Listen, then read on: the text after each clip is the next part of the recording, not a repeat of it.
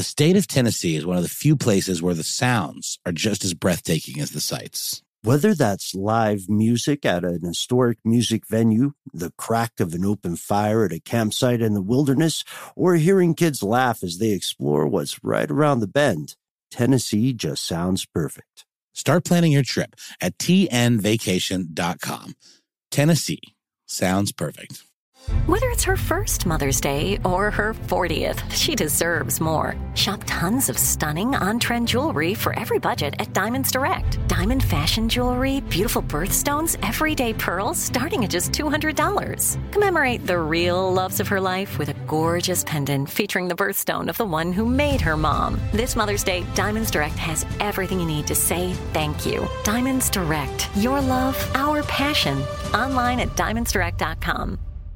Tired of not being able to get a hold of anyone when you have questions about your credit card? With twenty-four seven U S based live customer service from Discover, everyone has the option to talk to a real person anytime, day or night. Yes, you heard that right. You can talk to a human on the Discover customer service team anytime. So the next time you have a question about your credit card, call one eight hundred discover to get the service you deserve. Limitations apply. See terms at discover.com slash credit card. Ridiculous History is a production of iHeartRadio.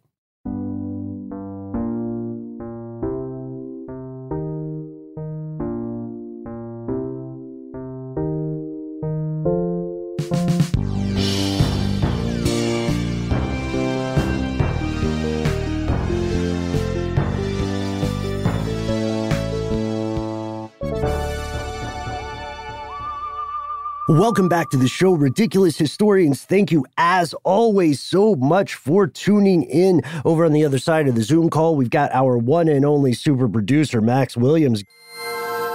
Give him a hand, folks, but don't stop clapping. Well, keep clapping, but I, I'm Ben, but don't clap for me. I need you to clap for someone who's doing double duty today. We've got another super producer who happens to be my near and dear co-host, the one and only Mister Noel Brown. You know, it's weird, Ben. I'm sitting here in the room with you in person, but I'm just spaced. I'm still staring at a screen. Uh, right. I, I refuse to meet your gaze, sir. I won't do it. Okay, I'll do it. Oh, there it is. Yeah. It's different. It hits different, you know, when it's not, when you're not in a little box on the screen.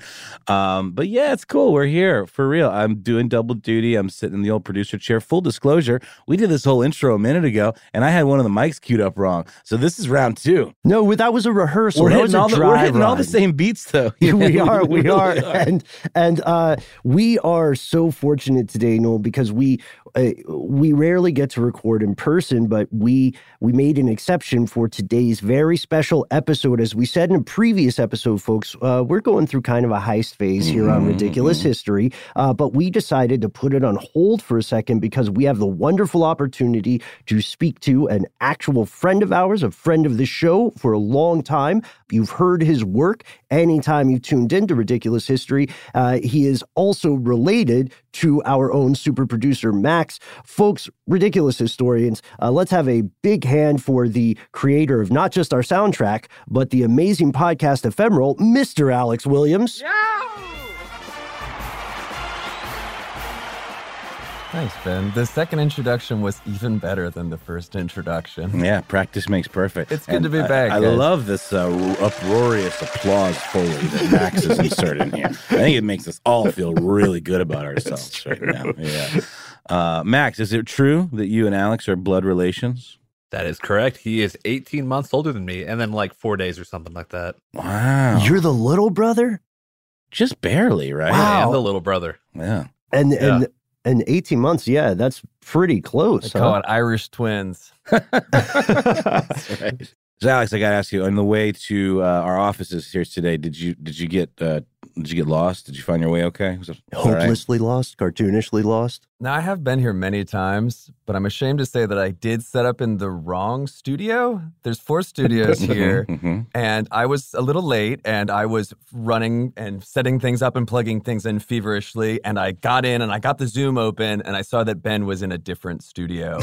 He had all this, all the um, what do you call these things? The foam, all the foamies, foam stuff foamies, behind him. Yeah. All the foamies so, behind uh, him. Well, you know, you had the benefit of modern technology. At least, at least the Zoom clued you into the fact that you weren't in the right place. But uh, did you at least have some snacks to subsist on? Maybe some thistles and twigs and uh, and herbs of some sort. There's some old York patties out front still. There's not very many. I have been here a lot lately shooting another show, and uh, I have kind of subsisted on all of those. I think there's one orange lollipop left in there. God, you know. It didn't come to that yet. We'll see how this goes. so uh, this is uh, this is a peek behind the curtain, folks. A wonderful example of what we call segues here in podcasting. Because, Noel, I get the feeling, my spider sense tells me that we're going somewhere with this. We are going somewhere. We're going to uh, what is today called Yellowstone National Park. And in eighteen seventy, it was just like super rough, you know, rugged terrain, wilderness, dare I say. And a gentleman by the name of Truman Everts uh, got hopelessly, as you say, Ben, cartoonishly, terrifyingly lost for a span of thirty-seven days. And he did an account of this. And there's a recent episode of Ephemeral that actually we teased with Max on a recent mm-hmm. episode of this show, that reenacts, uh, does a dramatization, what would you call it, of this uh, this event in Mister Everett's own words, as voiced by you, Mister Ben Bowlin. Oh, and uh, let us not forget that uh, you make an appearance as well, uh, Mister Brown. I, say, I think I say something like, "We have come for you." We have come. Alex is like, can you say it a little bit with more hope? "We have come for you." A little, little kinder. "We have come for you." Yeah, Alex is a perfectionist as a director. I feel like maybe I'm. I, maybe we're going to be a little more diplomatic because he's in the room with us nah, right now. Nah, nah, I don't think nah. so. Okay, we're we're okay. too close for that. All no. right. So uh, no pleasantries. So this, uh, Alex, as uh, as we know, this episode is available now, wherever you get your podcast, et cetera, et cetera. But what we wanted to do today was to learn a little bit about your inspiration for this, uh, to get a maybe a behind-the-scenes look at the process of bringing history to life in this way, because it's a difficult endeavor, you know, even if you're just doing something as simple as adapting a Shakespearean story to modern language, right? Or doing the really weird thing where people update the Bible to modern language, you know, and it's like on the seventh day, God chilled or whatever, you know, like what, where did you originally find thirty-seven Days of Peril? How did you find it? And what led to you and Max and Trevor, who also is on the Ephemeral team, uh, what, what led you all to make this into an episode? I've been thinking about where it was that I found it, and I wish I could tell you specifically. I spend a lot of time in particular back alleys of the internet, like I think we all do. Um, one place I spent a lot of time was like Gutenberg, uh, looking at things that are in the public domain that might make good adaptations or inspirations or whatever. I'm sure it was somewhere like that, um, or maybe just researching, you know, national parks or something. I'm, I'm just a I'm into public land and hiking and outdoor stuff. I think I came across this story about two years ago. And it's, you know, you talk about updating language. I mean, one of the things that's really special about it is that this guy, Truman Everts, was lost near death thirty-seven days, as, you know, I'm sure will come up. I mean, it's the name of the episode. It's the name of the story. And then a year after he was rescued, he sat down and wrote everything he could remember. And it was published in eighteen seventy-one in Scribner's Monthly. Uh, so it's a firsthand account of, you know, essentially being alone in the wilderness for thirty-seven days. So I really didn't want to change anything. I want it was important to me to, uh, you know, if we were going to do some sort of adaptation, to do it in the author's own words, um, because it's just, you know, how many documents like that exist? Well, it's kind of cool because, like, there's nothing we can do in talking about this that would spoil it, because it really is all about hearing it in his own words through the uh, the dulcet pipes of Ben Bowlin. Um, but it's got, you know, amazing, very subtle, beautiful sound design and music and moments that just really kind of pull you into it without being distracting. That's something we can all agree uh, is sometimes in short supply in podcasts that, like, try to do sound design. sometimes it can be overdone a little bit, and you do a great job of like riding that fine line where it really feels like you're there, but it doesn't distract from the storytelling. So really, I have good producers that listen carefully and give me really critical notes. Yeah, well, that's um, also but thank important. you, Noel. But I mean, what I'm what I'm getting at is, uh, I think you know one thing you do discuss it a little bit in the, in the opening, but um, I'd love to just briefly talk a little bit about who this guy was, what led him to have this fascination with exploring the wilderness. It was sort of like, you know, it was a period of exploration in the history of this country, and a lot of the things that we know now as like these national parks were kind of untamed, and they, you know, no one really planted a flag there yet. And do you, can you tell us a little bit about who this Everts guy was and where his fascination with wilderness exploration came from? I mean, he was like a tax collector, wasn't he? Or like a, like a tax assessor? Yeah, so Montana and Wyoming were not even states yet. Right. In, in eighteen seventy. They were like territories, right? And so, right. And uh, he was the Montana Territory's first federal tax assessor. Mm-hmm. I couldn't tell you too much more about his backstory than that. Um, you know, th- th- most of what's, you know, out there about Truman Everts is what's contained in thirty-seven Days of Peril. But I know he was out there in Montana.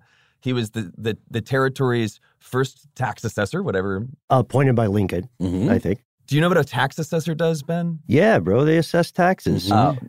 So a tax assessor is someone who walks around. They're they're around today. They they walk around a given area or region or whatever, and they determine the value of the land or the value of a property. So like, um, you know, you have people who assess the value of a house in the modern day. This guy has a much bigger kind of responsibility, right? They're like, go to this thing that we're vaguely calling Montana and just figure out, you know, what it's worth. How much is it worth? And it's, so that's that's an order of magnitude um, more difficult. Maybe he had some leeway because, you know, like like you guys point out, he's the first person to do it. Uh, but but you're right. We we know that he didn't he didn't really have a big precedent, you know, for how to how to pursue this. I'm sure that there were uh, things that he had in mind as goals, but as we'll see, they quickly fell to the wayside when he was just trying not to die. To put it back in biblical terms, uh, the, what you're describing him being the tax assessor of of this giant swath of untamed land reminds me of God saying to Adam, "Go name all the." all the things. Name all the These things. These all need names. That'll help you later. And Adam pointed to his elbow and said, "Weenus." And God said, "Edit that part." but, but the um the yeah, this is this is something that, Noel, I know you and I were both w- we were taken with this story on our end. We'd never, I, I don't think either of us had ever heard of it until you told us about this story. And it's one of the best examples we've seen of somebody getting lost. And to, to the earlier points you guys made, I don't think it's spoiling the story because the, um, the cinematic sound design is is really much more of an, I, I think, an experience, right? It's three D audio. It takes you to a lot of strange places. I think it's fine for us to talk about just how Max beat me here, how severely this guy f***ed up. Yeah, it's true. And also, I mean, it really is just about hearing it in his own words uh, as he recalled it under such intense duress. I would have think I would just block all that stuff out. But no, he was wanting to like re-experience it on the page. Tired of not being able to get a hold of anyone when you have questions about your credit card? With twenty-four seven U S-based live customer service from Discover, everyone has the option to talk to a real person anytime, day or night. Yes, you heard that right. You can talk to a human on the Discover customer service team anytime. So the next time you have a question about your credit card, call one eight hundred discover to get the service you deserve. Limitations apply. See terms at discover.com slash credit card. Snagajob is where America goes to hire, with the deepest talent pool in hourly hiring. With access to over six million active hourly workers, Snagajob is the all-in-one solution for hiring high-quality employees who can cover all your needs. On demand, temp to hire, part-time or full-time. You name the position. Warehouse worker, retail associate, grocery store clerk, fitness trainer, baker, stylist, bellhop, podcast producer. Yeah, Snagajob's got a worker for that. With our easy-to-use platform, you're able to seamlessly post and fill available positions quickly, with a dedicated customer support team to provide all the help you need along the way. Kind of nice knowing you have a talent pool like that in your own backyard, right? Snagajob is the partner you need to keep your business running smoothly. So visit snag a job dot com or text snag to two four two four two four to talk to an expert. snag a job dot com, where America goes to hire. Me. Focus Features presents Back to Black. I want people to hear my voice and just forget their troubles. Experience the music and her story. Know this. I ain't no Spice Girl. Like never before. That's my daughter. That's my Amy. On the big screen. I want to be remembered for just being me. Amy Winehouse, Back to Black, directed by Sam Taylor-Johnson. Rated R, under seventeen, not admitted without parent. Only in theaters May seventeenth. First question, how accurate do you think his recollection was? Uh, or do you think it was maybe embellished? Well, I mean, we all know sort of the way that human memory works is not infallible. It's not a, it's not a, you know, a videotape. But I think if he was really going to embellish, he would have maybe made himself look a little bit better. Yeah. Like, like fought a bear, you know, like, uh, just like wrestled a bear to the ground. Like not started a huge forest fire. Sure. Yeah. Not made, uh, not tied pieces of his clothing in these ill-advised ways. This is okay. So maybe we do it. Maybe we do it this way. Since we're not we're not afraid of spoilers here. We know you're going to tune into the episode. Uh, why don't Why don't you just give us the rough kind of step by step plot points of how this guy, like you say, he became a tax assessor, right? And Lincoln gives him this job. Go figure out how much this ginormous thing is worth, and what happens next. Well, ostensibly he does that. And then his term is done or whatever. And he's just out in Montana. He doesn't really have a gig anymore. He's kind of looking for the next thing. He's just vibing. He he he's he's he's very, you know, he he writes about how he's very astonished and and and mesmerized by the the, the character of the Rocky Mountains and the and the scenery and all those lovely uh, there's all, all these lovely all, all these lovely phrases, kind of antique phrases about about how charming he finds it all. And there's uh, one of the first, if not the first, big expedition going out through Yellowstone. It's called the Langford Doan Expedition. Um, there's some other names attached to it, too. It's like twenty-ish folks on horseback who are going to go out for a couple of months.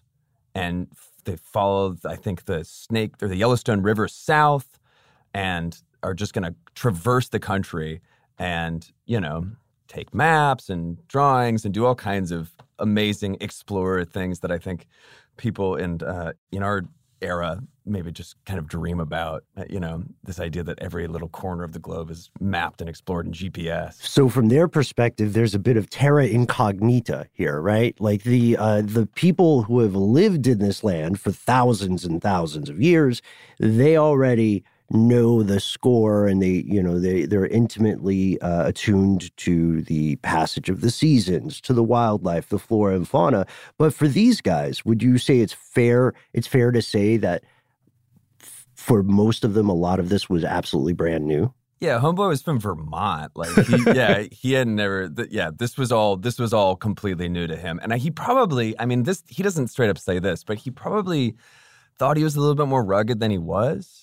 Oh, I mean, he was, you know, by most accounts, pretty feeble. And he was like the oldest guy in the group. And I think he was like hopelessly nearsighted and like really had a hard time seeing, you know, anything that was like not like, you know, a couple feet in front of his face. So pretty odd choice, you know, to to go on this like super taxing physical kind of journey, right? But so he gets in, he gets in the caravan of horses. They're, you know, they, I think, have been out for about a month. Uh, they leave in mid-August. It's mid-September. There's one day. Everyone's there. They're, you know, clearing uh, these immense windfalls of of uh, pine trees and all this brush, and they're getting through it. And it's just, it's super taxing work. Uh, you know, there's no trails cut or anything, obviously. Camp that night, they're like, hey, where's Truman? Did he just, like, wander off?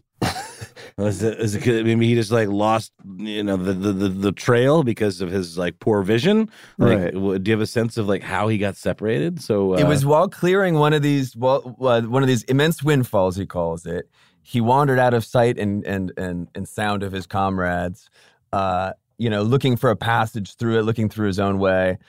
And he just sort of, I think, maybe kind of spaced out in the forest a little bit and was just sort of wandering. All that grandeur you speak of, he probably was just so taken by it. Grandeur everywhere. Was just, he was just distracted. And I, I think he might have been a little worn out. And uh, and then he's like, a moment later, it's kind of like, oh, w- where's everybody at?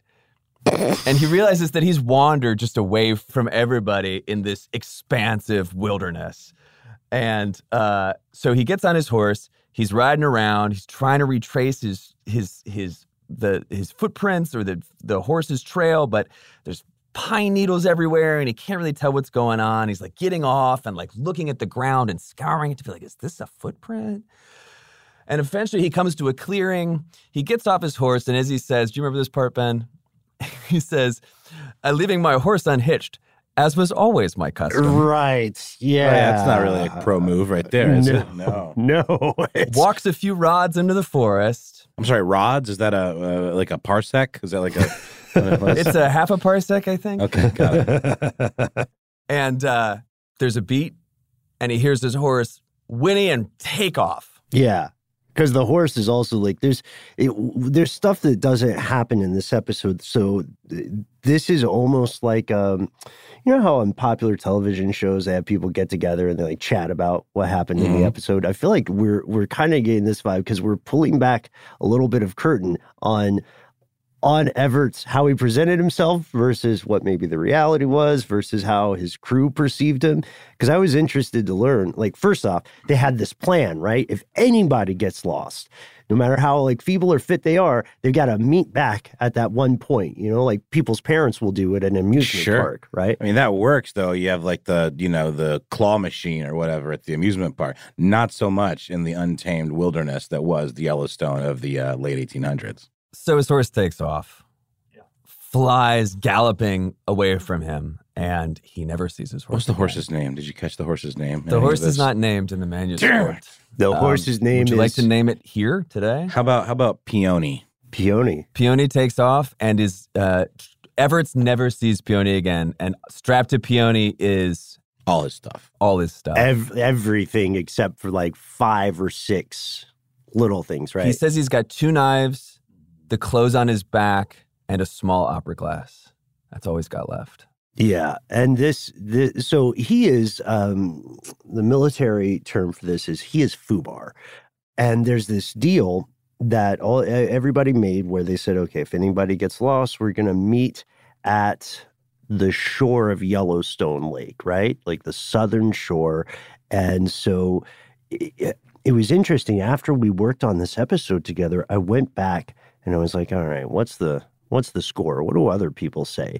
And there's a guy from his party, Nathaniel P. Langford, who kept a diary of how they were trying to find Everts. But if you, from Everts' account, he was trying to find them. And in a very polite way, he's like, those assholes ditched me. And like, he doesn't seem to resent them when the way he's written it, you know, um, but... you get the sense that he feels like um, it was just a series of unfortunate events beyond his control, and he hadn't done anything abnormal. He never hitched his horse. Peony would never ditch someone like that, and Peony very much did, of course. So Langford, just for comparison here, he has a diary where he says, look, we're shooting guns to try to signal to this guy where we are. And Everts never mentions that. No, he doesn't. Which makes me wonder how far away he actually went, you know? I don't think he really had the survival skills for this in the first place. Oh, yeah. But at this moment, this is day one, yo. He's thrust into it. How do you, how do you wander that far off, though? And, like, to what end? You know, weren't they, like, bedding down for the night and stuff? Like, was he just having a nice night walk like you like to have, Ben? I love a night walk. It was late in the afternoon when he got separated, when they were when they were getting through the pine windfall. Yeah. Interesting. And uh, and then night begins to set in. In what what's his emotional state at this point? He is terrified. He does not seem to like the night outside at all, which again begs the question why he would embark on a several-month camping trip. Uh-huh. Uh, yeah, he says his mind is instinct with terror. Now, what's the weather like at this point? It's September ninth. Uh, I think it's pretty temperate still. It's not gonna stay that way. Uh, Spoiler alert. Yeah, well, let's not forget the name of the uh, piece is thirty-seven days. He's a couple days in. Just as an aside, if you were worried about the horse, Peony was recovered by uh, uh, the, the rest of the party, riderless, but yeah, Peony was all right. So if he had just stayed on the horse, right? Because that's the thing that I thought too, like if the horse is running off, it's either running away from something or it's running towards something. Mm-hmm. And if mm-hmm. it was running away from something, the Everts would probably have also clocked it. You know, if it was like a bear or a large cat of some sort. Yeah, and it's interesting because, you know, he had no provisions. I mean, I don't believe any of the items that were on him were snacks. A couple knives, he said, an opera glass, and the clothes on his body. Yeah, no Cheez-Its, bro. No, no Cheez-Its. We're actually running really desperately low on Cheez-Its here at the office, too. It could end up being a wilderness-type scenario if we're not careful. Yeah, we might have to go downstairs. Oh, God, can you imagine? um, but, no, it's it's crazy. Like, I mean, like you said, he's very ill-equipped just in general. His constitution doesn't seem very fit for this kind of trip, and now he's completely, you know, alone out in the wilderness. And what's the, what's it like out there, you know, in the days before it was, I mean, you know, Yellowstone's still pretty rugged, obviously, but at this point would have been no trails cleared, like you said, absolutely teeming with uh, with beasties, right? And like, uh, you know, wildlife. Yeah, the second night, he, uh, so he, so he spends time looking for his horse, which is a mistake. He spends a half day looking for his horse when he should have just gone, like you're saying, Ben, and found his camp. He, he recollects, or reflects on that in his essay. The second night, Uh, I believe it's, the, I believe it's, yeah. The second night he's uh, laying at the foot of a tree. He's made himself a little bed of like pine branches and foliage, and he's tucked in there and falling asleep for the night. And he's roused by the sound. He calls it, he says it sounds like the sound of a, a, a human scream coming through the forest. Oh, Max is going to have fun with that one. Mm-hmm. Is it like a Wilhelm human scream? Oh, yes, that's exactly it. It's the original. Um, It turns out it's a mountain lion. Fun. Bounding for him. Oh, God. Now, yeah. They say mountain lions are really, really rare to spot in the wild, but this one charges at him, at least according to his account. Mm-hmm. And he screams in return. Ah! Which we, we have a fun scream from my friend Nathaniel in there. Runs up the tree and gets to the top and is shaking all the limbs and breaking branches and hurling them at the wildcat and just you trying get to out make... of here! Get out of here, you! We should have had you do that. That's great. We don't want you around here. It's like it's like in all the sad dog movies when like you're doing the dog a favor by letting it go. Mm-hmm. You got to be mean to it even though it hurts Can't you. Can't you see you I know? Don't want you anymore? No, exactly. That's kind of what happened with Peony, bro. That backfired. Oh yeah, it would seem so. No, it's definitely much more of a like, please don't like eviscerate me. Right. Uh, and mountain lions can climb trees if I'm not mistaken, right? Mountain lions are dope mm-hmm. and dangerous. Mm-hmm. Like they, like they, yes, they D and D. They will get you. They are the original D and D. Uh. This, so we already see this is going from whoops to bad to worse to worse and worse and worse. Uh, he is at this point, um, he is still in possession of his mental faculties, though, which is why he has the, even though panicked, he has the presence of mind to do, you know, basic like try to scare off predator type stuff. Um, I mean, I would imagine he's a little shook at this point, for sure. Oh, very much and so. Possibly those mental faculties are beginning to leave him. Yeah, there's some he's still with it to a, to a degree at this point, yeah. Yeah. So what happens with the mountain lion? Like I said, I mean, I thought a mountain lion could, like, totally shimmy up a tree. Like, how I does... think they definitely can. Yeah. Yes. He says that he was he was screaming and breaking branches and, and throwing things at him, and then he had a moment of clarity that he should try silence. Good. You know, well, let's try something completely different than what I was doing before. And now for something completely different. Was it like one last yell, one last, get out of here, you! I don't even like, I don't want to be your friend! One last Wilhelm scream. Yeah. and, and then, wait a minute, no, on second thought, hush, a hush falls over the, the forest. Mm-hmm. Only the sounds of the swaying thickets of thistles and leaves and such. And the mountain lion quizzically uh, peers around. He's like, you know what? I think I'm just going to go, right? That's exactly it. And then he slides down the tree and goes back to sleep.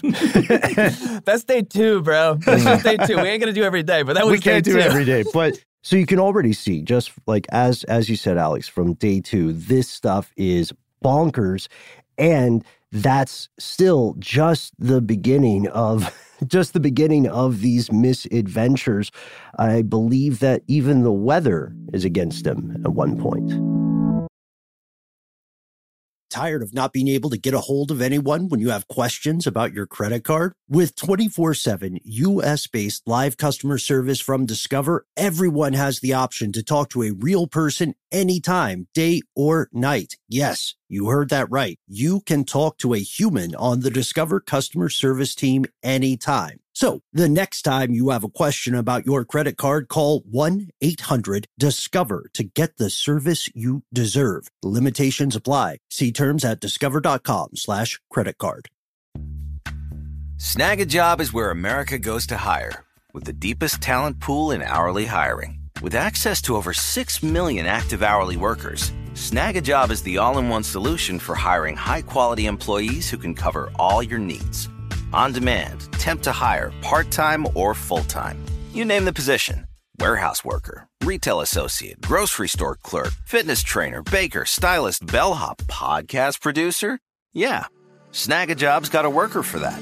With our easy-to-use platform, you're able to seamlessly post and fill available positions quickly with a dedicated customer support team to provide all the help you need along the way. Kind of nice knowing you have a talent pool like that in your own backyard, right? Snagajob is the partner you need to keep your business running smoothly. So visit snagajob dot com or text snag to two four two four two four to talk to an expert. snagajob dot com, where America goes to hire. Me. Focus Features presents Back to Black. I want people to hear my voice and just forget their troubles. Experience the music and her story. Know this, I ain't no Spice Girl. Like never before. That's my daughter, that's my Amy. On the big screen. I want to be remembered for just being me. Amy Winehouse, Back to Black, directed by Sam Taylor-Johnson. Rated R, under seventeen, not admitted without parent. Only in theaters May seventeenth. Yeah, we're talking like day three, day four. Jeez. That weather turns, and it's basically a blizzard. What, just overnight goes from temperate to blizzard? You know, up in that high elevation that yeah, happens, man. It's, that's it's, interesting. It's dangerous up there. They tell you that when you go, you know, hike in the Rocky Mountains now, like you need, you know, you need to be ready to get down the mountain or get shelter quickly. Got it. You know, the weather can change really, really fast at high elevation. Uh, so, yeah, he's got this, you know, crazy blizzard and storm. I think it's it's snow and rain, actually, that's uh, overshadowing him and, and reducing his clothing to its pitiless peltings. So yes, he yes, he does say that, yes. Anyone that's in, into weird, anachronistic turns of phrase, it's going to be this is going to be absolute catnip for you. Yeah. You're gonna really dig it. Yeah, you'll sniff um, it up. So, but he he he's he's pretty smart. Everyone's heard of like you know Old Faithful and all of the hot springs you know around this uh, part of the world.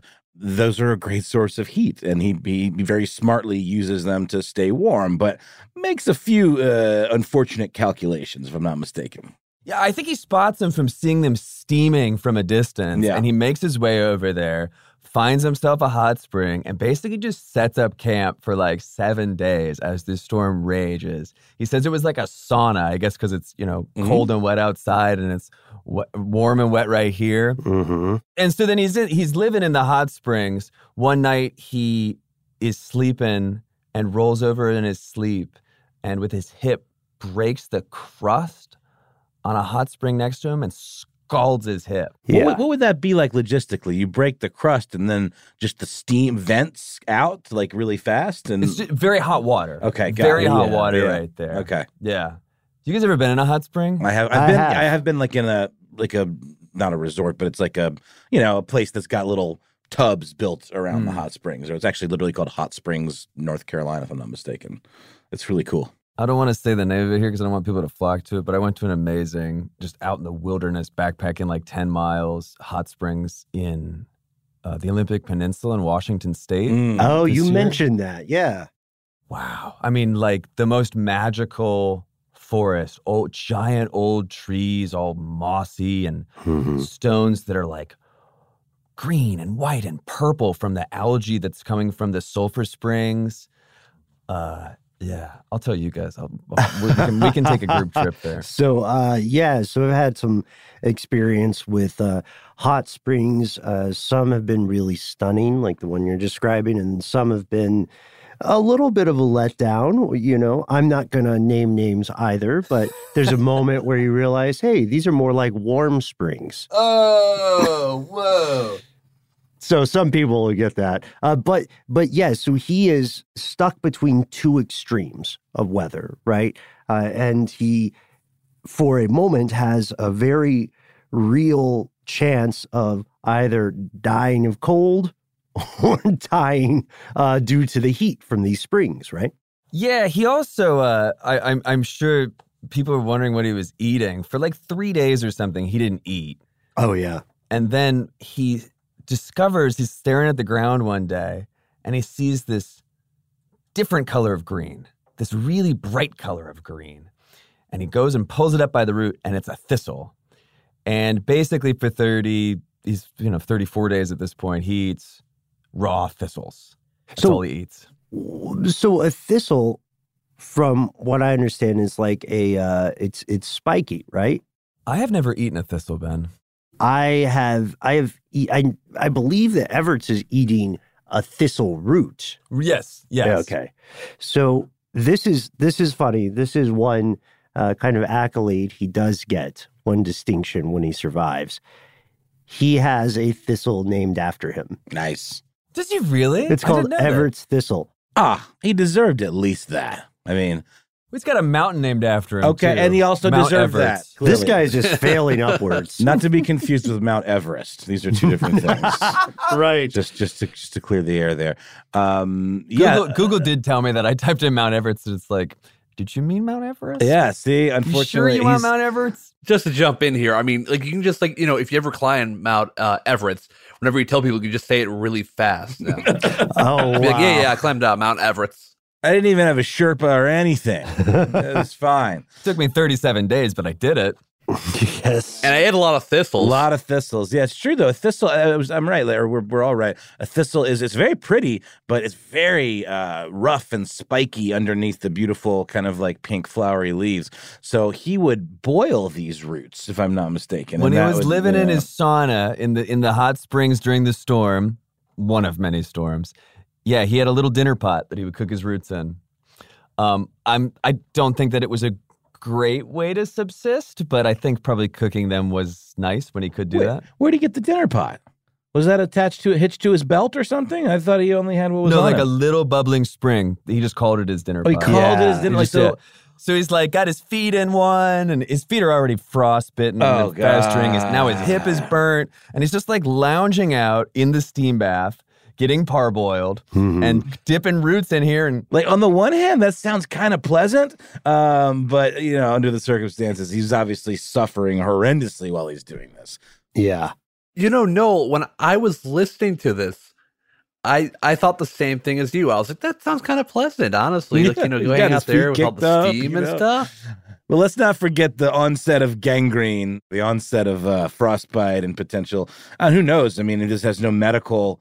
Um, intervention of any kind. He has no supplies. I mean, that hip could have really festered, you know, or any number of injuries that he could have gotten. You know, a twisted ankle could have killed him, you know? Mm. Indeed. And that's something I think uh, is really instructive for folks who enjoy out exploring the outdoors today but are unfamiliar with it. Uh, when you are genuinely out in the wild and you don't have... You don't have a safety net system or something, a, a broken ankle or something that would feel like a small injury in civilization can be fatal and can be very quickly. So uh, for we, it's in our mind, folks, it's okay to roast Everts or to parboil him a little bit because he made it out. But in this situation, already he has survived several things that have in the past spelled doom for other explorers. Absolutely. Um, so definitely props to him for being resourceful and figuring out how to make this environment work for him. But there are some choices that he makes that are pretty stupid. Uh, not for him and his own personal safety, but like for like the whole gorgeous natural wonder that he was so taken by, right? So he's he's wondering, while he's sitting in the springs, how he's going to make fire. Oh, I thought you were going to say, how much are these springs worth? he's, he's tax assessing. He's always tax assessing. He's wondering how he's going to make a fire. Mm. He's thinking about all the ways to make fire, rubbing sticks together. Maybe he wasn't so good at that one. Have you guys ever done? You were, yes. You've done that, I'm it's sure. It's a pain in the ass. It's really Just hard, take a bro. lighter with you or a, fire uh, a flintlock or something, you know. A twisted fire starter? uh,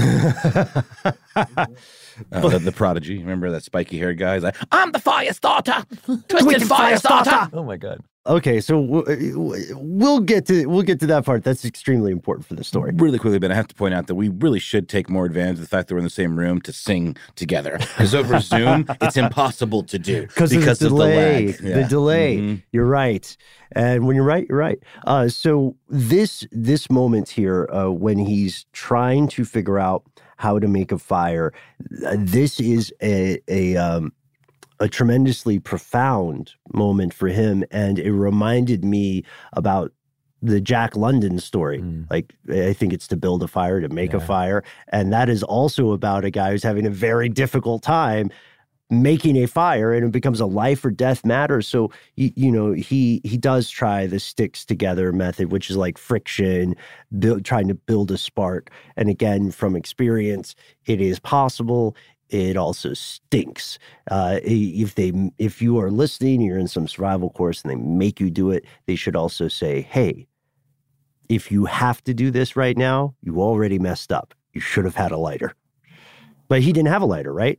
He had nothing. He had the opera glass. And that's where he puts it together.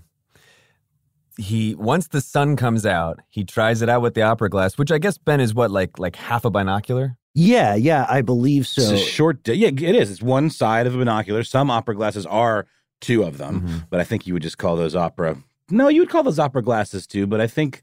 You know what? No, a proper pair of opera glasses is two, and there's a little stick usually that goes on them, and you hold them with your pinky out, uh, you know, so that you can see the the the tenor do his big death scene, you know, from the cheap seats. See the ululations. one hundred percent. Uh, and, and Noel is speaking from authority here, folks. I hope it's okay if I say this on air. Well, bro. I was once a young German boy. Right, and your mother was an opera singer. It's true. She yeah, was. And so, once an opera singer, always. She's basically like an aged diva. She's kind of a Sunset Boulevard type figure, you know. um, but it's true. We have some vintage opera glasses around the house. So I think actually it what you would be referring to would be a spyglass, like a single tiny uh, uh, yeah. telescope. So this He probably, calls it an opera glass. I imagine something probably... There's no photos or anything, right. obviously. And I don't think it's... There There are like nine illustrations with the article, mm-hmm. but I don't believe that the opera glass is illustrated in any of them. So I don't know if it was, he always refers to my lens. So, ah, okay. Okay, you know. So it's probably, it's maybe not binocular. It's probably um, some some smaller magnifying thing, like a like a tiny telescope. Mm-hmm. Like a tiny telescope, yeah, yeah, yeah. Like a microscope. And so this is, yes, there we are. And so he has, uh, he desperately needs fire. Uh, one cannot live on raw thistles for the rest of their lives.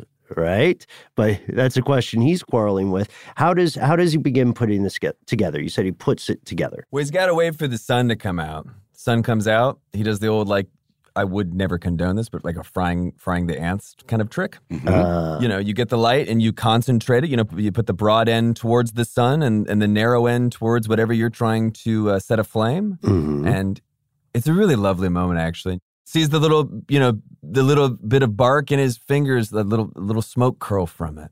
And he says to himself in that moment, he says, I will not despair. Yes.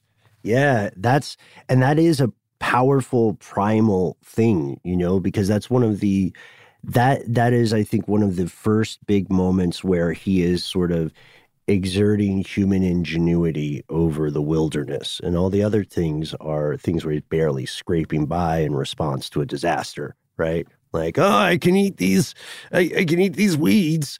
Th- that'll work. Oh, I'll, I'll, I'll hide from the mountain lion. Whoo! Uh, I'll run from the storm. I'll try not to boil alive. And so this is one of the times where he starts taking more active control of the situation, I would argue.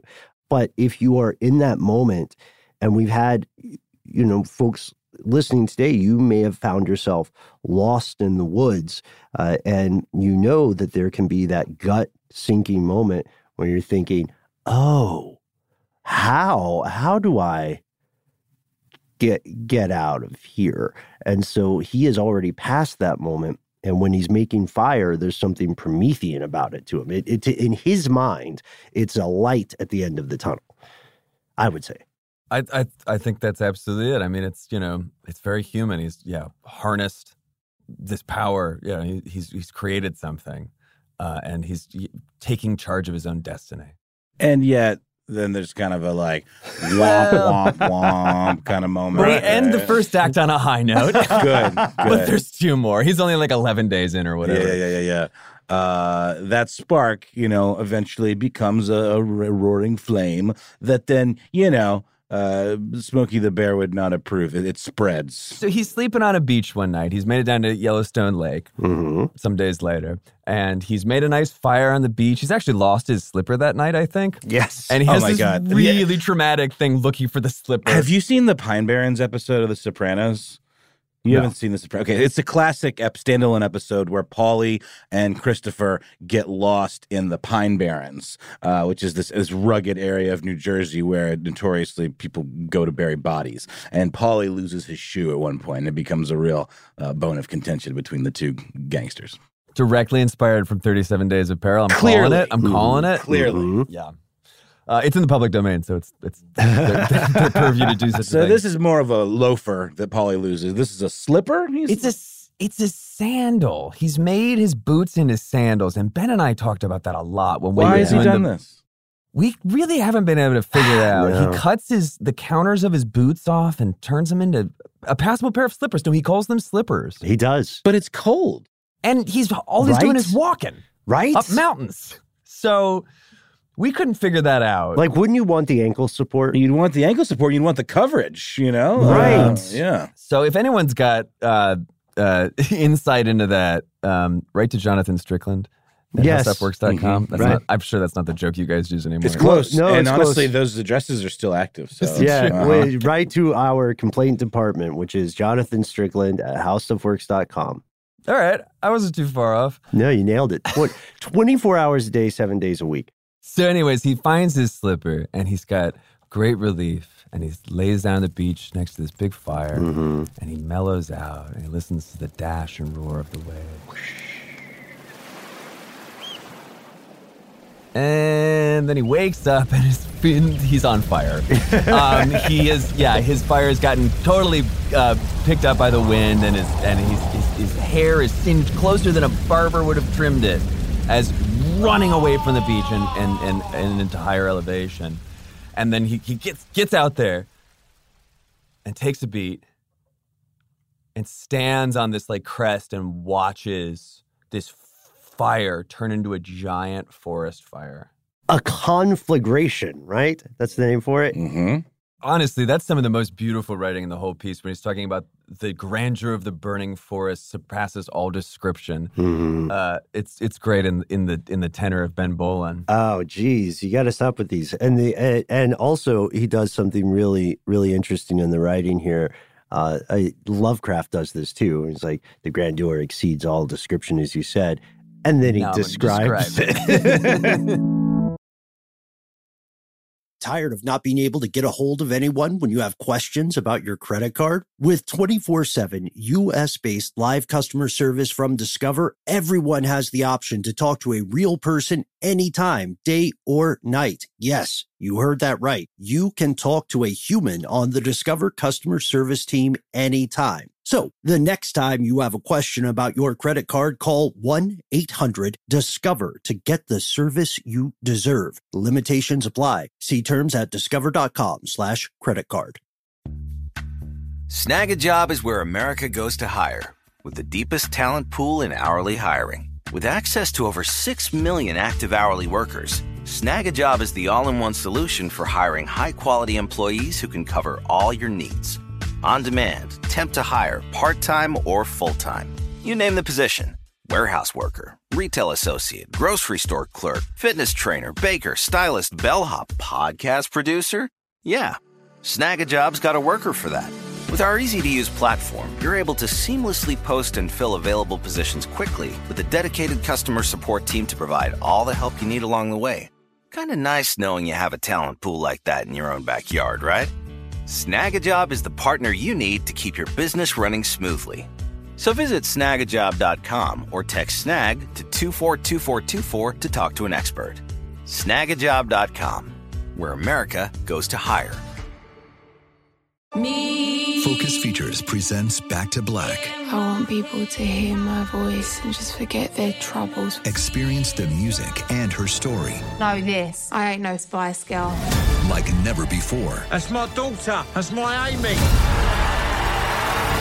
On the big screen. I want to be remembered for just being me. Amy Winehouse, Back to Black, directed by Sam Taylor-Johnson. Rated R, under seventeen, not a minute without parent. Only in theaters May seventeenth. Let's end on that pivotal note for now, as far as the course of our story. Uh, Noel, I think, you know, you raised a really good point off air. We wanted to give you some highlights and some context. We're not going to tell you the whole thing, huh? Well, yeah. I mean, even though Alex said off mic before we started recording that really hard to spoil this thing in terms of the ending, we do know that the guy is rescued. But there are more adventures and misadventures to uh, to be heard if you listen to the full episode. But again, it really is all about the full experience and hearing it in uh, Everts' own words. But Alex, you know, when you're doing something like this, and, and, and Ephemeral in general, I mean, like, a lot of the audio you're mining is, like, from found audio, found sound, like, different, you know, public domain sites on the internet. Uh, and, you know, don't no need to reveal your sources. I know that stuff is very, uh, it's very hush-hush, and I totally get it. But what's your approach for, I don't know, building a sonic tapestry like this? I know you have a lot of help from folks like Max and Trevor, but, I mean, the whole thing was your vision. The first season was largely, like, you doing all this stuff. And peek behind the curtain, like, you and I, like, mess with music and play music together, and I think we're both like super audio nerds. And how do you bring that love of sonics to an audio show like this that's ultimately about storytelling? Yeah, I mean, it's sort of different for every episode, right? I mean, we usually do uh it's mostly nonfiction history, so so uh often it's it's an interview that we've started with and we've cut down an interview, but we've done these sort of scored audiobook things before. Um the difference with this one was that, yeah, there wasn't really a really great audio book out there already of it, unlike LibriVox or anything, which is a free uh, public domain audiobook site. Um, so A, like the f- first thing was finding an actor that could pull it off, because while it's while it's really beautiful writing, and like you called it, it's got all kinds of very interesting phrases, it is not the kind of thing that you could just hand to anybody. Uh, somebody with a lot of experience talking into a microphone and uh, able to take on some of these long phrases and clauses and twisting sentences. And Noel was on vacation. I think Jonathan Strickland was deported. I oh literally called everybody else. Yes, yeah. Ben, your self-deprecation is killing me. You absolutely are the man for the job. Um, you have a certain gravitas to your delivery, Ben. I mean, because at first, you can kind of feel the guy's deteriorating mental state with your delivery, the progression, the way you kind of lose hope almost, like in the sound of your voice. It's very well done. Uh, and no more compliments from here on out, I promise. But yeah, it's true. I mean, Alex makes a good point. It really is about casting, because the words are already there on the page. But it's like one thing to read something in your mind on a page, another thing to actually say it out loud and have it like land, right?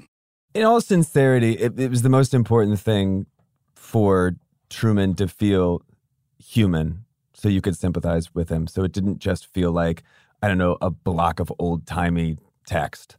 And that's something that's tough, too, because in these in these adaptations, you know, uh, this guy is writing before the rise of radio, right? Mm-hmm. He's writing before the rise of, I don't know, spoiler, podcasting, right? So, so people write very differently back then. They take their time with sentences, you know, they they have um, maybe not to the extent of like James Joyce or, uh, Henry James, but they do they do tend to wind and sort of wend on at the point where, you know, you realize half a page has passed. And so you did a lot of work, um, you and your team, where you're saying, hey, we want to stay true to this story, but we also need to make sure that it is a viable, understandable story for people to experience. Did you have... Did you have moments where you found yourself really in the trenches of like, okay, Truman, I know what I know what you're trying to say, buddy. How difficult was it to sort of walk the line on the adaptation of the text here? I uh, I went through the whole story probably a dozen times or more editing it. Mm-hmm. Um, I really didn't change any of his phrasing or his words, but I did just kind of cut it for a little bit for content and a little bit just mostly for time, hmm. uh, to try and cl- clarify it and make it something that would fit in like an hour. So it's not the complete unabridged text. It's very, it's it's pretty close. Um, and we've got the unabridged text everywhere, but it's a little bit more kind of clarified than that. Honestly, I sort of sweated every every line of that, uh, you know, because I just want, uh, you know, the the larger project for me here is, right, it, it's a really incredible story. It's incredible that it's a firsthand account. It's incredible that the guy survived.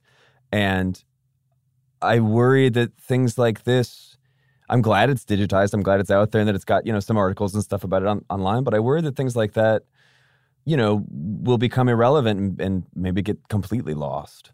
And it's it's a very real possibility. It's something that you and your team have already seen in the course of uh, in the course of different episodes of Ephemeral. You know, uh, the two-part series on video stores, I think, was uh, very well done. And one one thing that really, I think, that Ephemeral really speaks to, and one reason that, Noel, not to speak for you, but one reason I think we're both big fans is because each of these episodes of this show have so much time and care put into them. Uh, and sometimes I get the feeling like, is is Alex out here finding a story that doesn't want to be found, or is he racing some sort of ticking clock, you know, after which point the people who could have told you the story are gone, right? And the P- and that's something you probably run into. Or are you reaching a point where the only record of this story was a physical record that's never been digitized? And will it go away? You know, how, what disaster will strike next? So, uh, you know, in, with that in mind, I do actually have a question here. So with that in mind... Sarah, you can just tell me nice things about okay, Ephemeral all day. This, all right. This is a great podcast. Well, this is stuff Noel and I talk about too. But with that in mind, one of the questions I know we had before was, what motivates you and Trevor and Max to pick a specific story? Like, do you have a, a list of sort of draft picks and then you narrow it down? Or do you, do you get struck with a eureka moment and say like... uh holy smokes, Stephen Foster, he, he had he had a mariachi phase or something like that, you know? I don't think he did, just for the record. I mean, that's the next episode, but I'm not going to spoil that one. Uh, you know, they come from different from different ways. Uh, you know, like sometimes it is sort of a larger... I mean, I mean, to answer you, to really answer your question, Max, Trevor, and I have a million ideas. Okay. We have a very long list of ideas that we meet on all the time and are always kind of, and we sort of all have our own approaches to uh, to tackling that. Sometimes it is kind of a larger cultural thing, like um, video stores, like you mentioned, which is all the work of Trevor Young. Trevor took August and made two fabulous episodes on video stores, um, and the, the sort of rise, fall, decline, and how they really, really changed our uh, relationship with media in this world. Mm-hmm. Um, so it's like, all right, well, that's a cool idea. Go find the people who can talk about it. Found a guy named Dan Herbert who was just on the cusp. It was like around twenty eleven, I think. He took himself on a road trip. Um, he's a University of Michigan professor.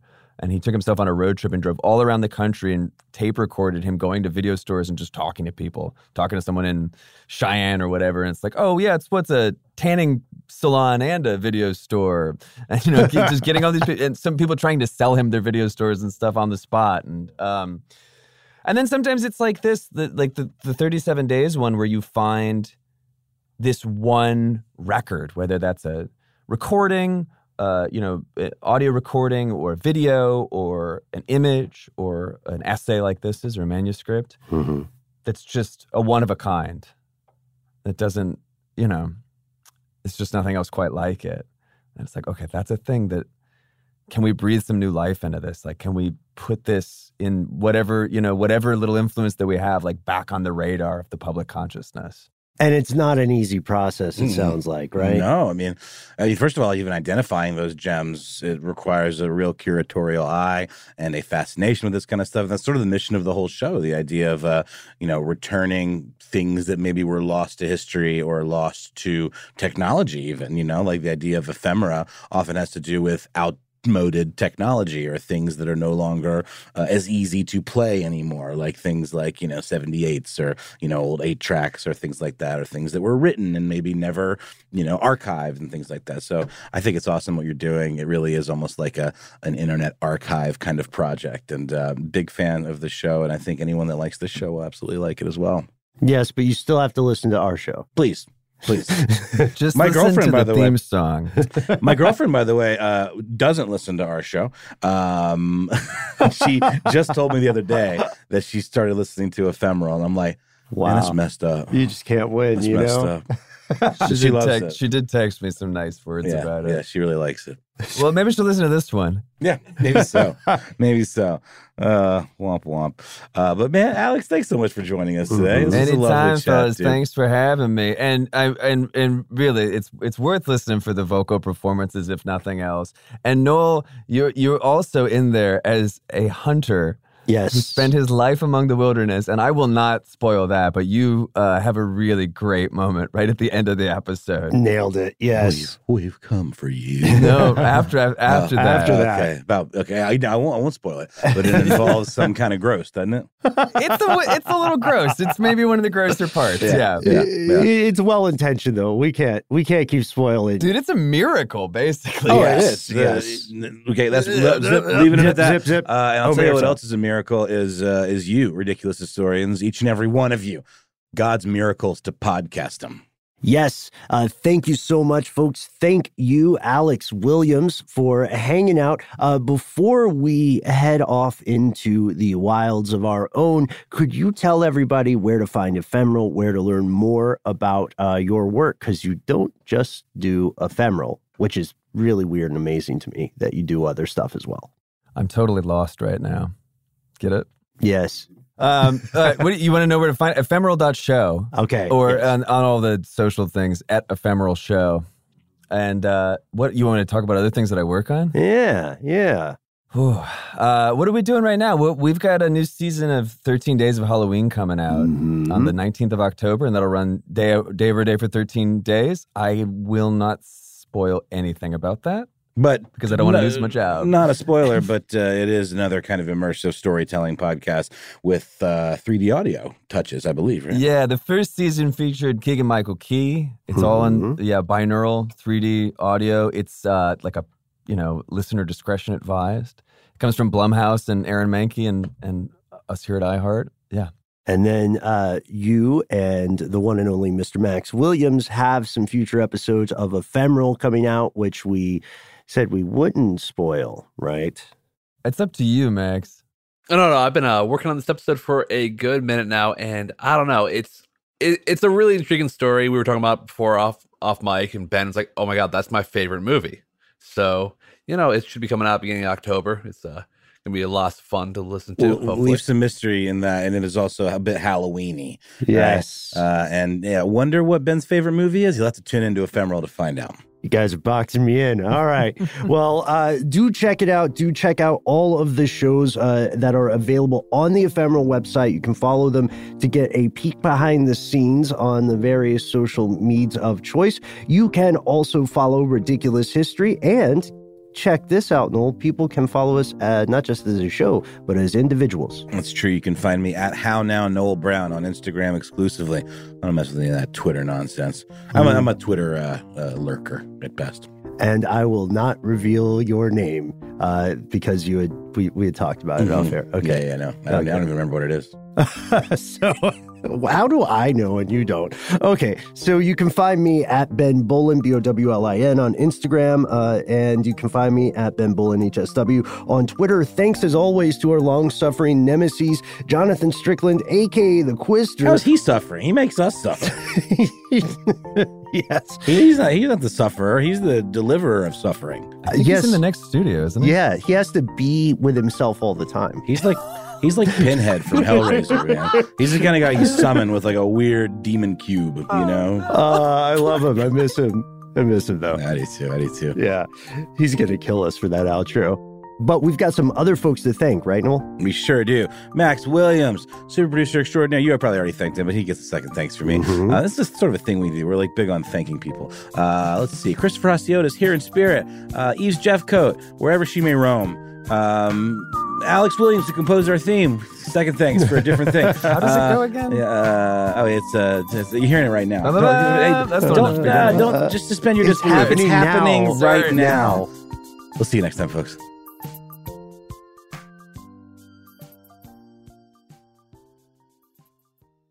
For more podcasts from iHeartRadio, visit the iHeartRadio app, Apple Podcasts, or wherever you listen to your favorite shows. Tired of not being able to get a hold of anyone when you have questions about your credit card? With twenty-four seven U S based live customer service from Discover, everyone has the option to talk to a real person anytime, day or night. Yes, you heard that right. You can talk to a human on the Discover customer service team anytime. So the next time you have a question about your credit card, call one eight hundred discover to get the service you deserve. Limitations apply. See terms at discover.com slash credit card. Rev up your thrills this summer at Cedar Point on the all-new Top Thrill two. Drive the sky on the world's tallest and fastest triple-launch vertical speedway. And now, for a limited time, get more Cedar Point fun for less with our limited-time bundle for just forty-nine ninety-nine. Get admission, parking, and all-day drinks for one low price. But you better hurry, because this bundle won't last long. Save now at cedar point dot com. If a new house is on your wish list in the next five years, grow your savings faster and experience your dreams with an Ohio Homebuyer Plus account from Kemba Financial Credit Union. A savings account specifically designed to save for a new home, where you can earn seven percent A P Y, a five hundred dollars matching bonus, and a fifteen hundred dollars mortgage closing cost credit. Learn more at Kemba dot org. Offer expires March thirty-first, twenty twenty-five. A P Y equals annual percentage yield. Restrictions apply. N M L S two nine two two three zero. Equal housing lender. Federally insured by N C U A.